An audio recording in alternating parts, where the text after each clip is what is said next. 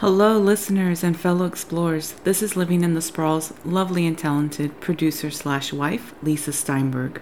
I wanted to thank all of you for your continuous support of the show. As a new podcast on the scene, John and I self support the logistics and research that go into the show. The number one way to support the show is to rate, review, and share this podcast with everyone you know. Many of you have been doing this, and it has helped immensely. I also invite you to check out our website and the show notes for other ways to support the show.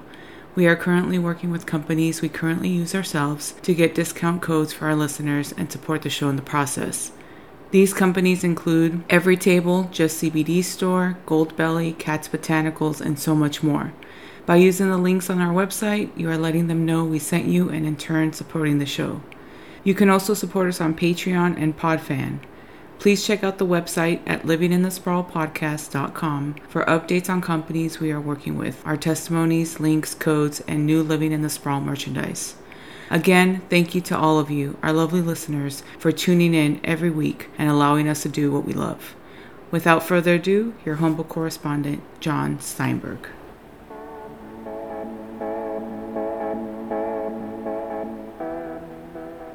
Hello, and welcome to another edition of Living in the Sprawl, Southern California's most adventurous podcast. I am, as always, your humble host and correspondent. My name is John Steinberg, joined in tandem by my lovely and immensely talented producer slash my wife. Her name is Lisa Steinberg. We are the team here at Sprawl Enterprises ready to bring you yet another exciting foray into the vast, expansive terrain that we have lovingly dubbed the Sprawl. On today's show, a deep dive into the world of kitsch. We're going to be examining Googie architecture. 10 spots to acquaint yourself with the signature Southern California architectural style. In 1949, Googie Coffee Shop opened its doors at Sunset and Crescent Heights. Its neighbor at the time was the uber famous Schwab's Pharmacy and Soda Fountain. If you drive by that intersection today, none of it's there anymore, but there is a very sleek AMC theaters on the second floor of a pretty modern shopping center. With Googie the diner, the coffee shop, the world became acquainted with a futuristic take on architecture. Enormous windows, streamlined modern facades, buildings that resembled things you might anticipate greeting on a trip into outer space. John Lautner, famous Southern California architect, whose designs include the Chemosphere, which we talked about on a prior episode of the podcast, the Sheats Goldstein residence in the Hollywood Hills, the Garcia House, also in the Hollywood Hills. Lautner designed Googie to be a beacon of what was possible in the future. A scant eight years later, construction began in earnest on the 405 freeway. Now, the 405 enabled well, it enabled the sprawl to really exist in practicum. It provided Southern California residents with a pathway to explore the Southland like never before. Also in 1957, the Soviet Union sent Sputnik into space. When you combine the space race the proliferation of the automobile and the empowerment of everyday California residents, what was to be known as Googie architecture made a great deal of sense. It seemed forward looking, offered open ended promise in the future, and a way for residents to be able to hop in their cars and visit outer space. Architects like Lautner, the firm of Armet and Davis, Wayne McAllister, practitioners who worshipped at the altar of Googie. Once a target of derision, these buildings have now come to represent a bygone era in American history. A time when you could argue Los Angeles took the baton from New York City as the American destination of the future. While many landmark Googie buildings have been demolished, eradicated from the Southern California landscape, there are a plethora of ones that still very much exist. And you should make an effort to check them out, as who can tell how long they'll continue to be around. So, today, let's take a look at 10 still standing examples of Googie architecture in the Southland. At number 10, in Downey, Big Boy Broiler. Now, this building was originally known as Harvey's Broiler. After some years and a change in ownership, the name was changed to Johnny's Broiler a destination for teenagers cruising in the 1950s. The big fluorescent sign and space aged theme helped to put this place on the map. A real destination in the gateway cities portion of the sprawl, the restaurant was, I'm going to say tragically, the victim of an unlicensed demolition at the beginning of 2007. It was only through the efforts of extremely tuned in preservationists that the demolition order was halted, authorities were called out, and stopped this illegal destruction of a Gateway City's landmark. Roughly half of the building had been demolished before the destruction had been put to a stop. But the other half was built upon, refurbished, and reopened as Johnny's Big Boy Broiler. And if you choose to check out the eatery, you might feel like you've seen it before. And that's because you have. This is the place where Robert De Niro pounds Wayne Waingro's head into the table 25 minutes into the movie Heat we see it in Jawbreaker, we see it in Can't Hardly Wait. It's been utilized in a flurry of music videos and television programs. It has that quintessential 1950s diner look on the interior, and even though it was tragically tinkered with, thankfully it still does exist as good as ever, right in the heart of Downey for you to check out for yourselves.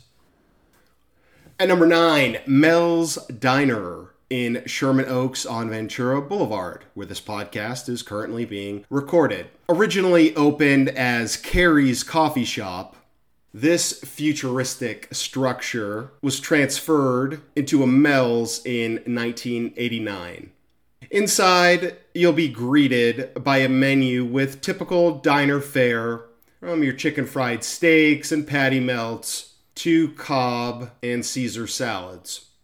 Fun fact producer of Living in the Sprawl once had a celebrity sighting seeing Luke Perry in the flesh dining at this beloved example of Googie architecture on Ventura Boulevard in Sherman Oaks. At number eight, the Union 76 gas station in the Beverly Hills area. So we move out of the realm of restaurants into another area where Googie architecture really made its presence known gas stations. So here we have something that resembles a prop from the set of Mars Attacks, and you can somehow fill up on unleaded gas here. A curiosity at this point, indeed, a passport into the past, which was at the time trying to better outline the future. A confusing presence. This gas station deserves to be in a modern art museum, and yet somehow it's still very much operational and a terrific example of Googie architecture. At number seven, the theme building at LAX, Los Angeles International Airport in the Westchester section of the city. Most of us have at some point flown in or out of LAX, and oftentimes our eyes find themselves gazing at this unusual structure that is readily visible to most airline passengers leaving or entering the airport. In one of the most crowded airports in the world, it seems fitting that this quote unquote theme building would exist, hailing the future from the 1960s while simultaneously being an example of Los Angeles's place as what we would argue to be the most indispensable American city. It's right there for any and all to gaze upon the theme building right in the center of LAX. And number six, Bob's Big Boy Restaurant in Burbank on Riverside Drive. You've undoubtedly seen this Jetsons like eatery, whether it was in Austin Powers, the pages of comic book, or even if you merely recognize it by virtue of the titular big boy from packaging on items that you strolled by at the local supermarket. The Beatles once ate here. There's a plaque commemorating the occasion. Typical diner fare is offered at this long standing outpost of the once thriving Big Boy chain. In the 1980s, by the end of the 1980s, there were around 240 Bob's Big Boys scattered around the United States, and as of this recording, there remain only a handful. And this is the most important of the remaining branches of Bob's Big Boy we strongly urge you to head over to Burbank, sit in the booth where Ringo, John, George, and Paul once sat, and get yourself a double big boy burger. At number five, the oldest active McDonald's. This again takes us back to the city of Downey. Downey really getting a lot of play on this episode. This McDonald's is unlike any other that you've ever experienced. It looks like a non functioning entrance to a ride at Disneyland's Tomorrowland. Futuristic, space like. The building has been around since 1953. It actually predates Ray Kroc's assumption as majority business owner of the McDonald's chain. This is probably the most fascinating thing to see within the city of Downey. A throwback, a toss forward, however you'd like to describe it. They've got those iconic french fries ready to go, but in the most obtuse packaging that you've ever encountered. For a nostalgic trip to the future, check out the oldest active McDonald's from the year of our Lord, 1953, in the style of Googie, the city of Downey. At number four, Chips Coffee Shop in the city of Hawthorne. A stone's throw away from where the Beach Boys grew up and the first home that Marilyn Monroe was to ever reside in. This example of Googie architecture is out of place in the best possible way. No one would confuse Hawthorne for Bel Air, and Chips is less than a mile from the notoriously abandoned Hawthorne Plaza Mall. But you know, it's also like a mile away from SpaceX, proving once again that Hawthorne is one of the strangest cities to be found in the United States, definitely anywhere within the sprawl. Here you can chow down on eggs Benedict, a delicious breakfast burrito, a true breakfast South Bay classic. Chips is a very special place in an area that desperately needs more of them. On our list of the quintessential examples of Googie architecture to be found in the sprawl, it's Chips Coffee Shop in the city of Hawthorne. At number three, the Norms on La Cienega. This is the oldest in the Norms restaurant chain, famously appearing in one of my favorite paintings of all time, Norms on La Cienega on Fire by Edward Ruscha. This is technically West Hollywood, but it might as well be Omaha, Nebraska when you walk inside. There are no traces of quote unquote Hollywood to be found here, even though, as mentioned, it is most definitely in the crosshairs of the city of West Hollywood. You walk inside and you feel like you're going to be briefed on an engine pack that you need to wear outside the spaceship as your voyage takes you to the moon. Something Stanley Kubrick might have dreamt up working on storyboards for 2001 A Space Odyssey. The Norms on La Cienega is on the National Register of Historic Places, and even though it might sound curious that a restaurant like Norms would be on such a list, if you check out a picture of the establishment or you have the occasion and opportunity to visit for yourself, you will undoubtedly see why this building is vital to understanding the history of greater Los Angeles. You could just get in your car and drive over to La Cienega and strap on in for a voyage to the future. It's Norms on La Cienega, one of our favorite examples of Googie architecture. And number two, Pann's, located technically in Ladera Heights, the Westchester area of Los Angeles, not all that far from the airport. And we've actually talked about Pann's on a prior episode of the podcast, albeit in a dramatically dissimilar fashion. The movie Triple X was partially shot inside this eatery, which began its life cycle in 1958. There's a season one episode of Euphoria that takes place inside of Pann's. Its neon sign is visible to passers-by working their way through the streets of Los Angeles. A lark, as previously mentioned, a curiosity, a time capsule of sorts. Pann's restaurant is maybe the best, still operational example of Googie architecture to be found anywhere in the Southern California sprawl. And that means we've arrived at our number one spot, taking the gold medal as our favorite example of Googie architecture to be found anywhere in the Southland it's Johnny's Coffee Shop on Wilshire and Fairfax. Across the street from the Petersen Automotive Museum, right next to the old May Company building, which is now the Academy Museum. This stretch of the Miracle Mile is one of the most iconic portions of Los Angeles.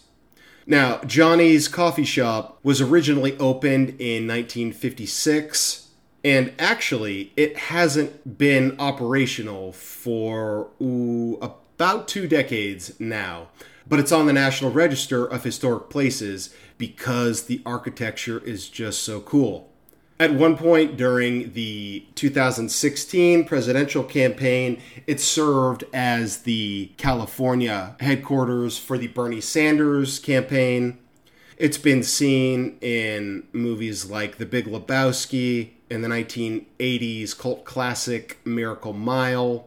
I've had it happen a couple times, and if you have resided in the city or traveled to it, you probably have two where someone points at the building and goes, Wow, what is that? Johnny's coffee shop. That, wow. It's a very distinctive structure in a crowded part of the city, this being Museum Row I mentioned a couple of the locations in close proximity.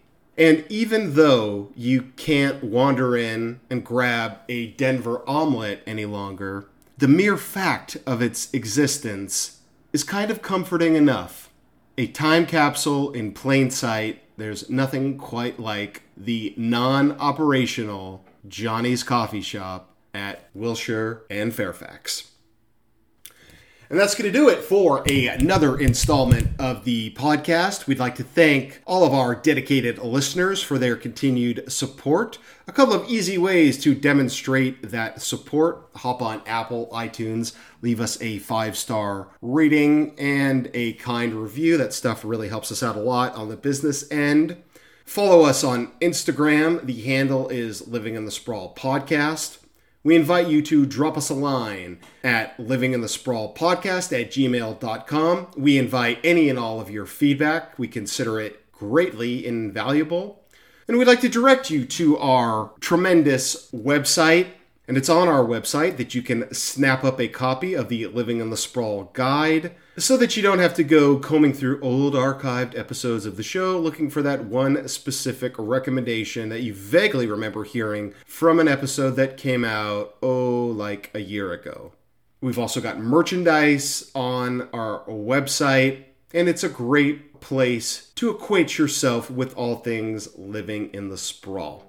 On behalf of myself I am, as always, your humble host and correspondent. My name is John Steinberg, and I am joined by my lovely and talented producer slash my wife. Her name is Lisa Steinberg. We are the team here at Sprawl Enterprises, thanking you from the bottom of our hearts for joining us on yet another episode of Living in the Sprawl, Southern California's most adventurous podcast. Talk to you all very soon.